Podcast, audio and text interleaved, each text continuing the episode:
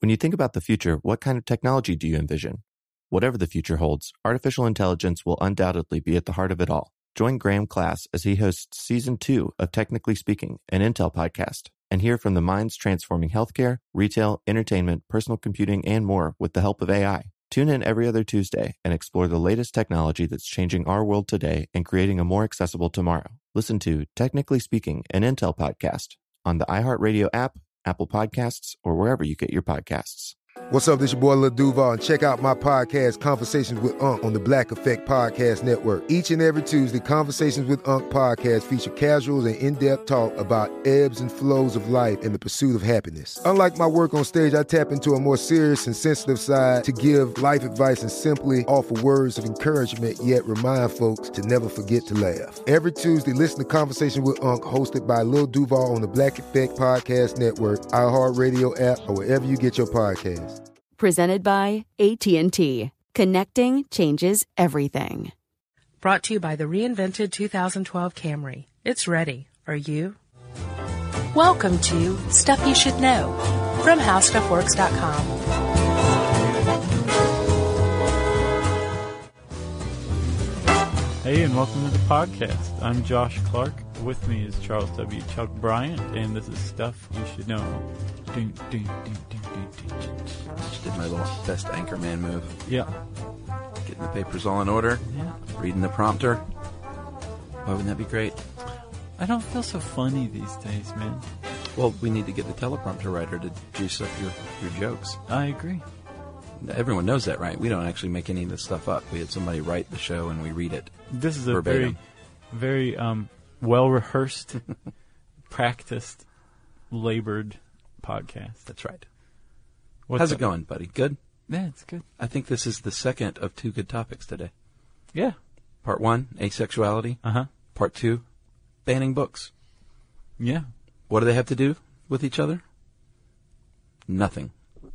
I thought I saw a common thread, and now that I've looked, I've forgotten it. But Oh, yeah?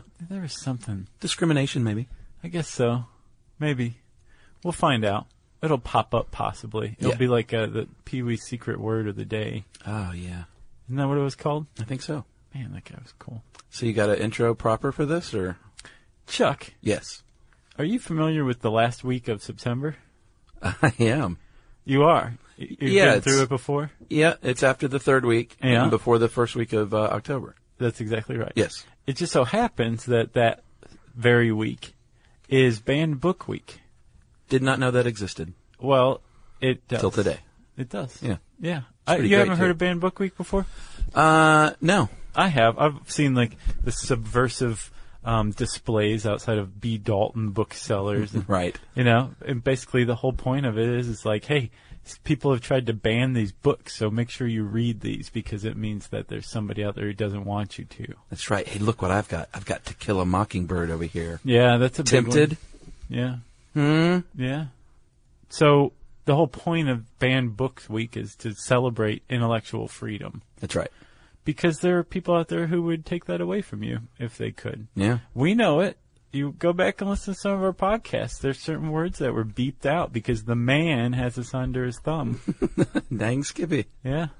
Um, so I would strongly recommend. It's coming up. Uh, by the time this thing gets released, we'll be in September. That's right. We should probably post something about Banned Book Week when it comes. Okay. Yeah, September 30th through October 6th, actually. Um, so it's really the first week in October this year. Oh, that's weird that Yeah. they would put it the last week of October Yeah, the first week of October, yeah. or last week of September. Yeah. Yeah. Oh, that was confusing for a second. Let's let's talk banned books, man. More than 11,000 books have been challenged since 1982, Josh. That's just since '82. They've been. I, I was reading about the Catcher in the Rye. Um, it came out in. Wow, man, I wish I knew. It came out in the either the late '50s or the early '60s. Uh, The late '50s or 1960. Okay. Because in 1960, a teacher who assigned it to his class for reading got fired. That was- Really? yeah. Um, It's one of my favorite books. uh, is it? Yeah, and it's one that I've reread several times over the years, and it always takes on a little different meaning depending on my age, which I'll is bet. interesting. Yeah. Have you read The Catcher's Companion? No, that's we got that as a gift, right? Uh-huh. No, I haven't read it yet. It's pretty neat. It's just like footnotes and extrapolations Right. and explanations. Like this guy went into Catcher, the World of Catcher in the Rye, and like made footnotes of the whole thing. I definitely It's need to actually check that out. thicker than the Catcher in the Rye. 1951, by the way. Okay, so 51. Yeah. Within nine years, somebody lost their job because they assigned that book to read. Wow. That's pretty common. Usually with um, book banning, it comes out of um, the public school system. Um, Yeah, And less so libraries. libraries though, right? well, that's it's usually school libraries. No, less so public libraries. Public libraries, right. So th- if you go on uh, the internet and you look for banned books, you're going to find a lot of um, uh, confusion. There's this body called the American Library Association. Yeah. And a lot of people think that they're in charge of banning books. That's absolutely the opposite of the truth. The American Library Association is a it's it's basically the librarians lobby. Yeah. And they're committed to no censorship whatsoever. Yeah, ask any librarian, and they're they're going to probably be in favor of not banning books. Right. Um, as a matter of fact, the ALA maintains a Library Bill of Rights, and in this Library Bill of Rights is a provision for the free access to libraries for minors, which basically says this. We have a bunch of books that we're not going to make any judgments on. If Right. we have a book that you don't want your kid to read, it's your job as their parent to monitor what they read, and you can decide what they read or not, Right. but you, that's it Right. your opinion doesn't extend to anyone else's kids. So that means that if you want to ban a book, we're going to tell you no. Because you're responsible for your child, but not everybody else's child too. Which means, in short, that the ALA doesn't censor books. Right. This is a big deal because this happens a lot. There's uh, 11,000 challenges, you said, since 1982? Since 1982, and I think there were uh, in 2011 there were 326 challenges last year. Um, a few of these are uh, the Color of Earth series uh, by Kim Dong Hwa, and the reasons why: nudity, sex education, uh, the Hunger Games trilogy. Yeah. Uh, my mom's having a baby, a kid's month by month guide to pregnancy. But we certainly don't want our kids to learn anything about that. No, especially not with um, mom. Uh, Brave New World by uh, Huxley. Insensitivity, nudity, racism. Yeah. Um, to Kill a Mockingbird, like we mentioned, Harper Lee's classic, because of offensive language and racism. Mm-hmm. And those are just a few of the nine, I'm sorry, ten most challenged books of last year. Right. Um, you'll also find in just about every list the most challenged series since 2000 is the Harry Potter books. Yeah, Um, they received Satan. 3,000 challenges, um, and that was from up to I believe like 2008 or nine, maybe two, no of 2010. They were from 2000 to 2010. Yeah. they received 3,000 challenges, and and it was because it had sa- satanic overtones or undertones, one Or- of the two, That's how or midtones. people challenging it felt, at least. So for the most part, when you see a book being challenged or banned, it's because people are concerned about its influence on children. But as Yeah. we've seen, the American Library Association says, "Hey, man, kids, kids, there's free, there should be free access to information for kids." Yeah, Judy Blume's Forever is one that's always on the list too, for that reason, because it deals with a, a young girl's burgeoning sexuality and the confusion and the awkwardness and the thrill that comes along with that. And that one is what? That was a great description. Was it? yeah, from a 41 year old man with a beard. Well, dude, I was 14 once. Uh, girls and boys are all like, you know, we were all scared and awkward and thrilled. So how do you how do you do this, man? How do you how do you issue a formal challenge to a book, and what does that consist of? What does it mean? It it means that you have gone to a library, a single library, Yep. and said, I want to challenge this book, and the librarian decides whether or not to ban it. So it's as simple as that. That's Yeah. how book banning works. Um, and uh, you don't even have to use such lofty language like I want to issue a challenge. You can just say like this book needs to be taken out of this library. Right. This book is filth. Um, this book is per- per- pervasively vulgar. That's a big one. Yeah. Um, and the librarian at that moment decides whether a book gets banned or not. And for the most part, they, they err on the side of not banning them. But when they say, okay, let's take that book out, that book has just been banned. So it doesn't mean that a ban, uh, that a book has been banned. It doesn't mean it's been banned, across the country. Although Right. some some countries have like banned books in its entirety, like Oh, the I'm sure. country's entirety.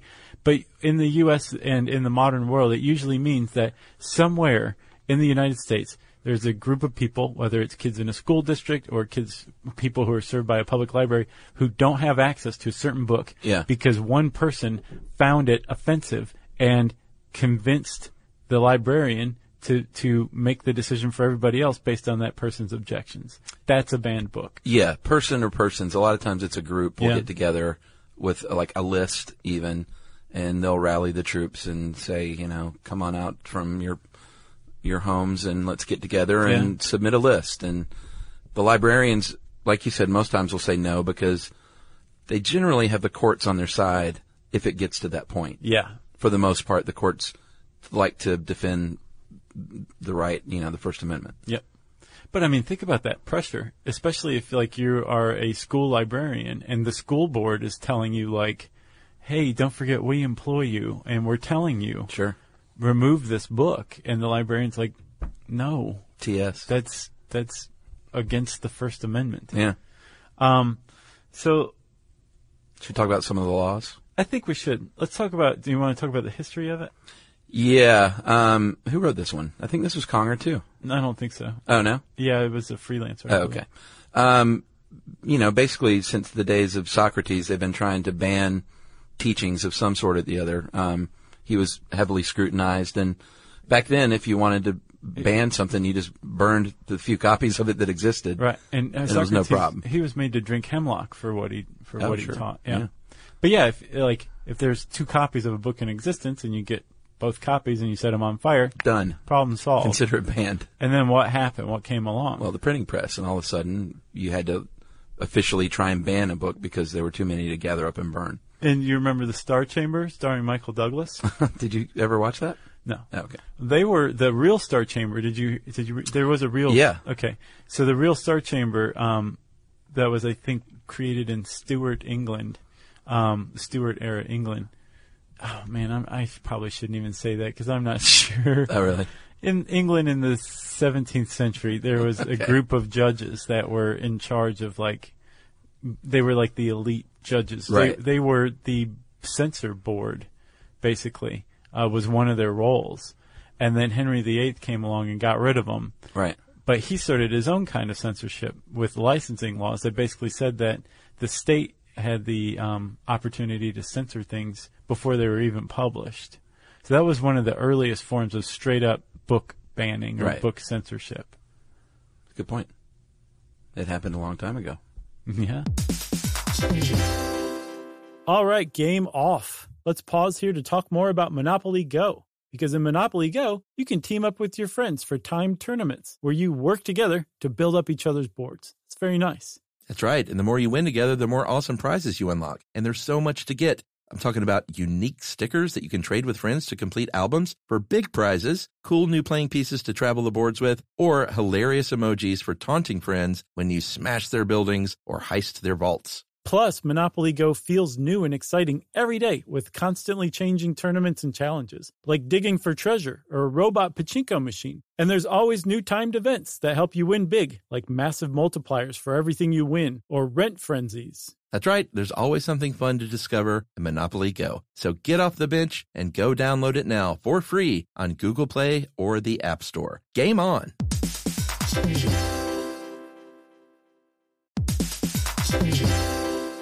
Hey everybody, it's time you heard about Squarespace. Squarespace has the tools you need to create and sell your own website, whether it's an online course or custom merch. Squarespace has you covered. That's right. Courses is a great program. You can start with a professional layout that fits your brand, upload video lessons to teach techniques and skills, and tailor your course with a powerful Fluid Engine editor. That's right, with Fluid Engine, which is a next generation website design system, by the way, it's never been easier for anyone to unlock unbreakable creativity. That's right. And don't forget the commerce side because after that, you can charge a one time fee or you can even sell a subscription. Yeah, so turn your creativity into income with Squarespace courses. And right now, go to squarespace.com slash stuff for a free trial. And when you're ready to launch, use offer code STUFF to save 10% off your first purchase of a website or domain. Squarespace.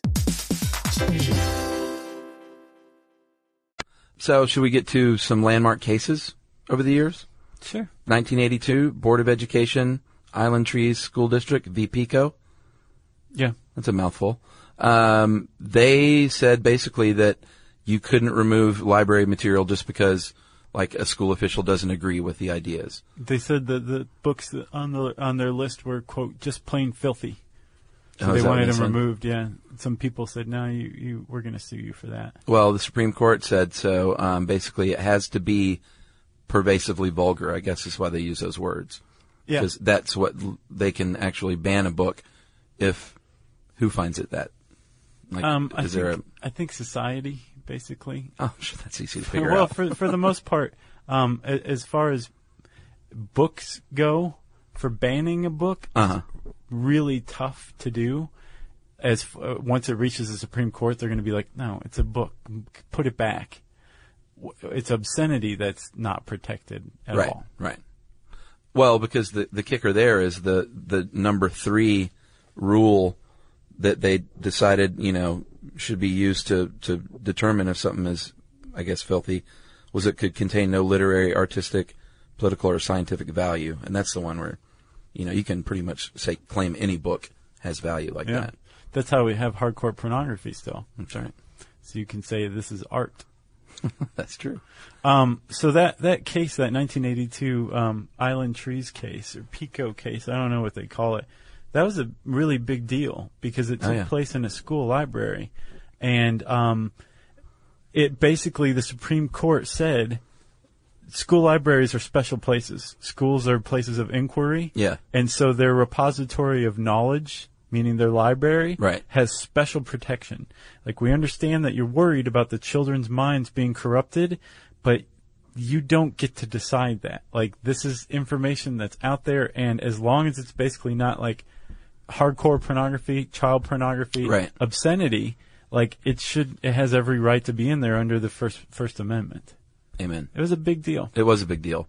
Uh, so was 1988. I remember this one because I was on a newspaper staff at the time, Oh yeah. and I got interviewed for the news. Oh yeah. Yeah, like the local news came out. Uh, Hazelwood School District v. Uh, Kuhlmeier. Um, that was very famously when uh, newspaper, high school newspapers basically were said to not have the same rights as like if you were an adult running a newspaper. Yeah. And it was not a form of public expression, so schools could, uh, in the end, kind of censor what was going in these things. At least in like school curriculum. Oh, I thought it was in the paper. In the paper too. I'm sorry. Yeah. I thought you meant uh, in these things meaning libraries. Yeah. No, no, no, in the, in school the school newspapers papers. for sure, Yeah. but it was extended into classroom curriculum too, like that. Which was a big deal. Yeah. Did Yeah. you read that article about Texas? Yeah, let's get to that. You want to? Yeah. Okay, so um, Texas has this um, very controversial textbook review committee that wields a lot of power because textbook or Texas is the biggest textbook buyer in the country.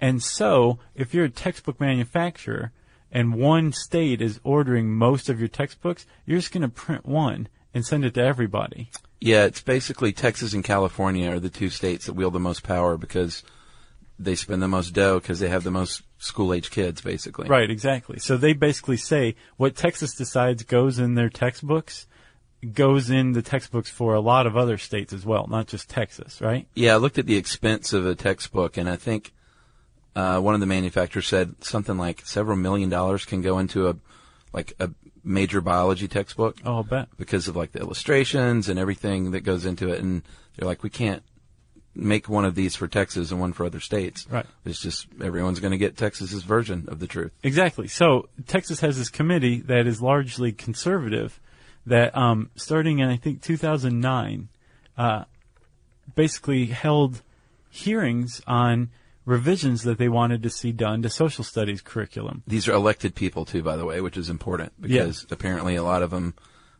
can buy their way right on that list. Okay, so s- social studies, you've got history, sociology, economics, and um, a lot of the stuff that they were adding in there were like, um, I guess, kind of slanted everything toward a little more toward the idea that the uh, founders of the United States were Christian, um, that the uh, the they one of the things they wanted to get in there was not just Martin Luther King's nonviolent civil rights protests, but the Black Panthers' violent civil rights protests were another one. Yeah. Um, and I mean, if you're a conservative, you you're like, well, okay, I, I agree with a lot of what these people are saying. The the problem is is what they were saying was that there's a liberal slant to academia, and that they were taking it upon themselves to correct that by putting a conservative slant. Yeah, one of the other amendments was uh, to cut Thomas Jefferson from a list of figures who uh, inspired revolutions of the late 18th century and 19th century, and they said let's replace him with Thomas Aquinas and John Calvin instead. Yeah. Uh, another one in economics. Um, they wanted to add Milton Friedman and uh, Friedrich von Hayek, uh, champions of the free market economic theory, to the list of economists studied. We talked about Milton Friedman in one where basically he used Chile as a laboratory for um, Reaganomics before Reagan was president. The trickle down economics. Oh yeah, yeah, yeah, yeah. I remember that.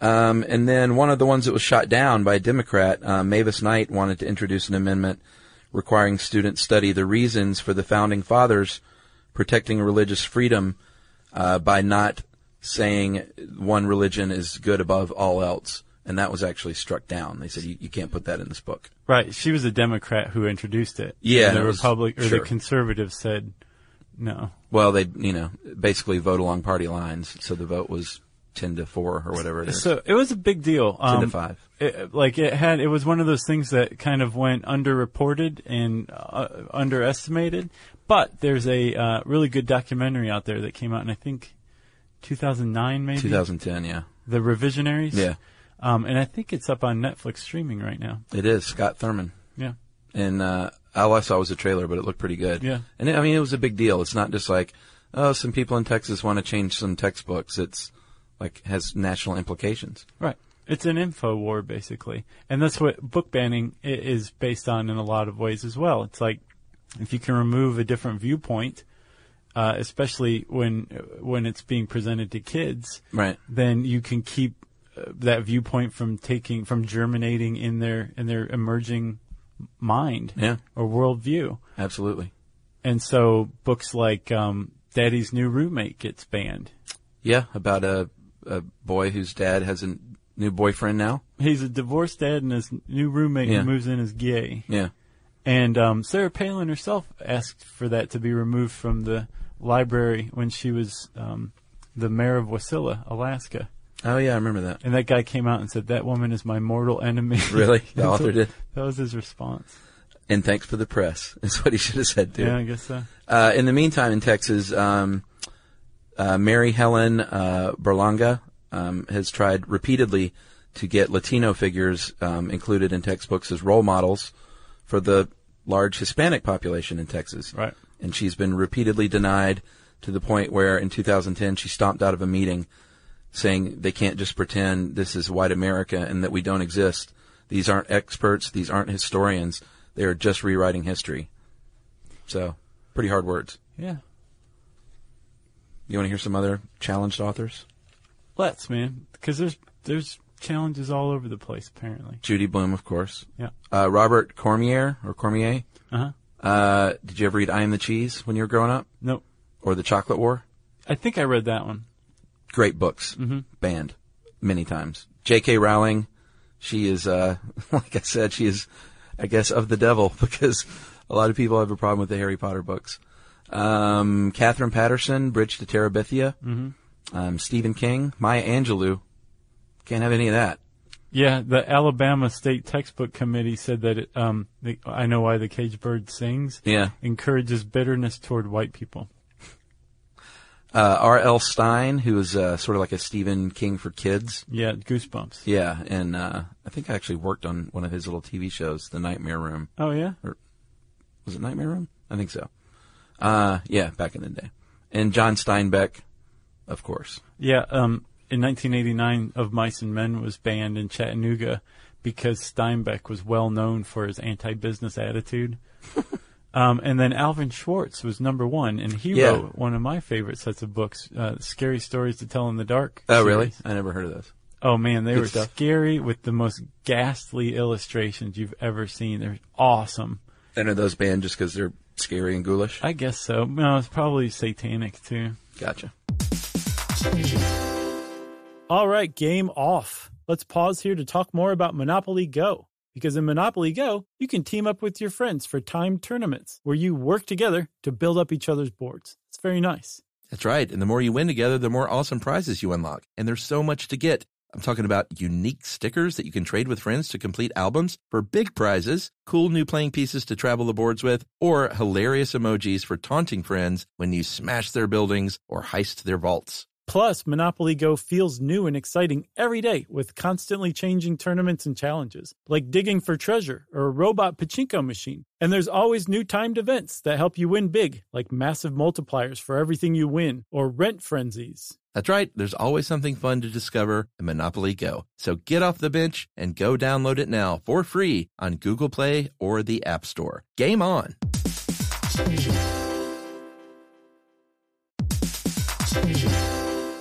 Hey everybody, did you know that Boricua is the name for someone from Puerto Rico? But it's more than just a name. It's a way of life and representation of the vibrant spirit of the island. Yeah, that's right. It's an island that's filled with adventure around every corner and natural treasures waiting to be explored, like El Yunque, the only tropical rainforest in the entire United States. That's right. Or you can get swept away by natural beauty and come away with unique stories that could only be experienced in Puerto Rico that remind you of why you travel in the first place. Visits end, but stories last forever. You don't become a part of the island, it becomes a part of you. That's right. In Puerto Rico, you can forget where you came from and embrace where you are. No passport required for U.S. citizens and permanent residents. Learn more and plan your trip at discoverpuertorico.com.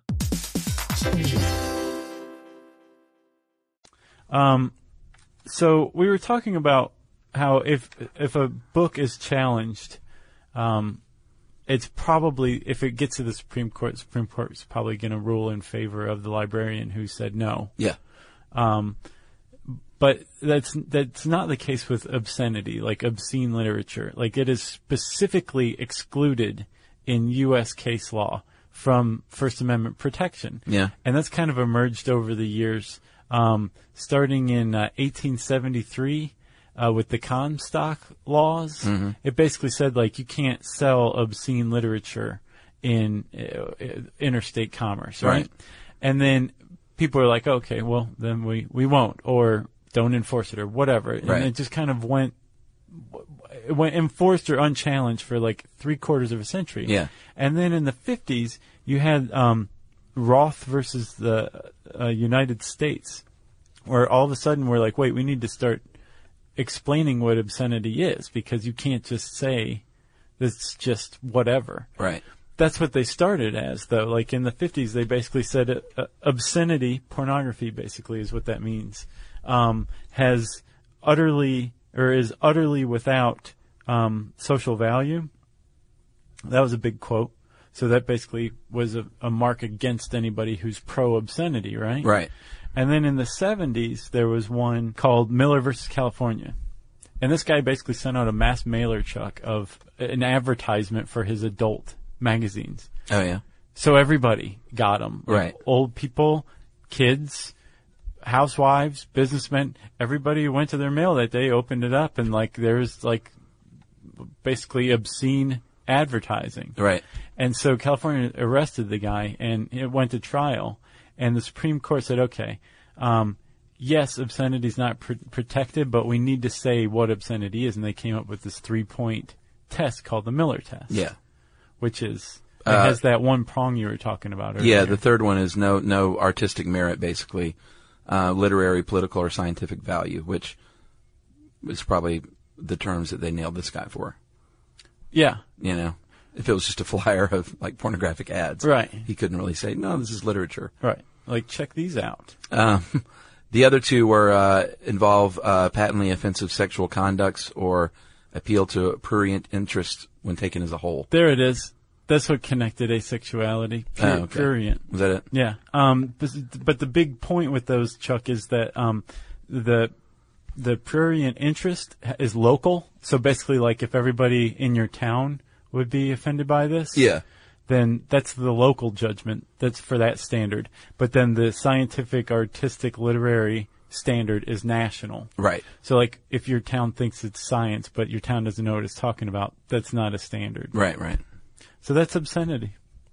That's obscenity. But the good thing is, is like if you are trying to um, ban something as obscene, the burden of proof is on you to prove these three. This thing passes all three points of the Miller test. That is true, and that's a tough, tough burden to get passed in a court. It is tough. I'm surprised that more uh, book banning fans aren't trying to infiltrate the library community.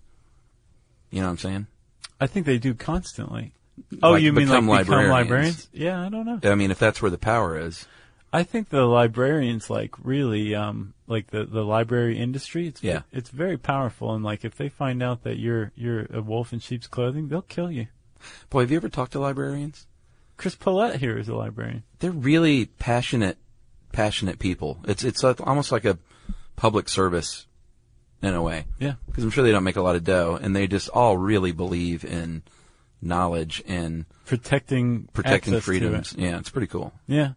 Go So- librarians. Yeah, go give your local librarian a pat on the back today. Yeah, give them a hug. Ask them first, and then give them a hug. And if they say no, don't give them a hug. Right. Just shake their hand and politely nod. Yeah. Maybe a curtsy. And um that's great, Chuck. Yeah. I like the curtsy. Yeah. All right. Well, if you want to learn more about banned books, we suggest you go to the ALA site. Uh, it's, uh, I believe, ALA.com.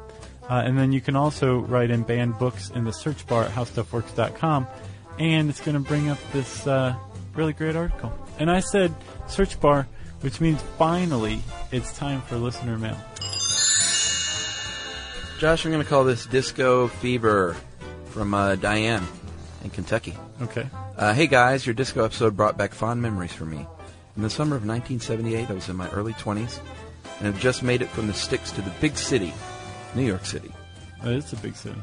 I had very little money. The city's infrastructure was crumbling, and this is kind of what we pointed out, you know, the bad economy.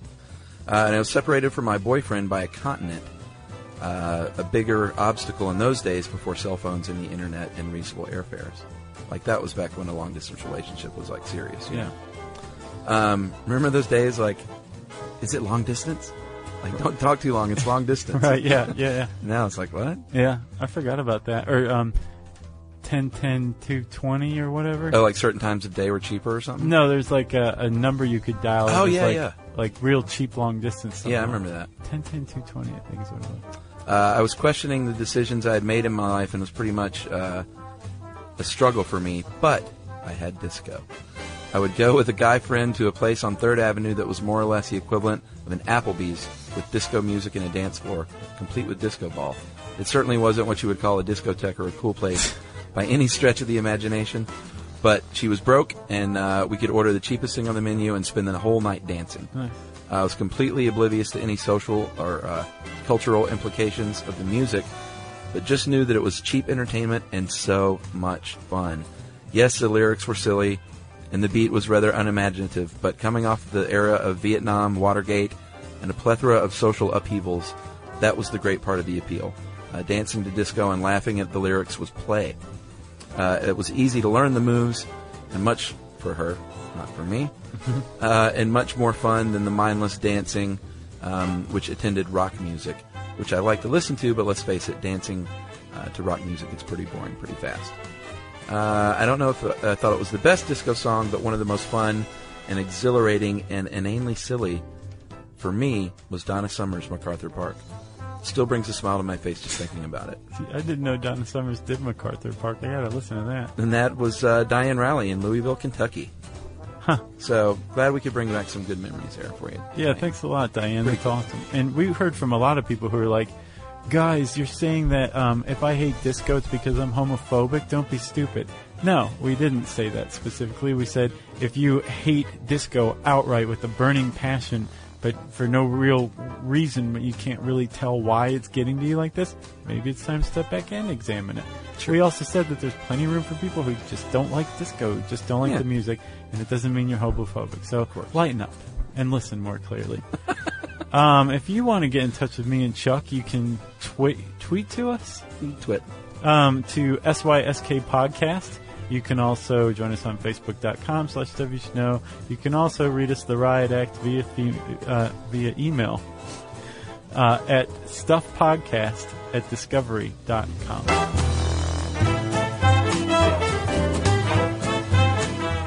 For more on this and thousands of other topics, visit howstuffworks.com.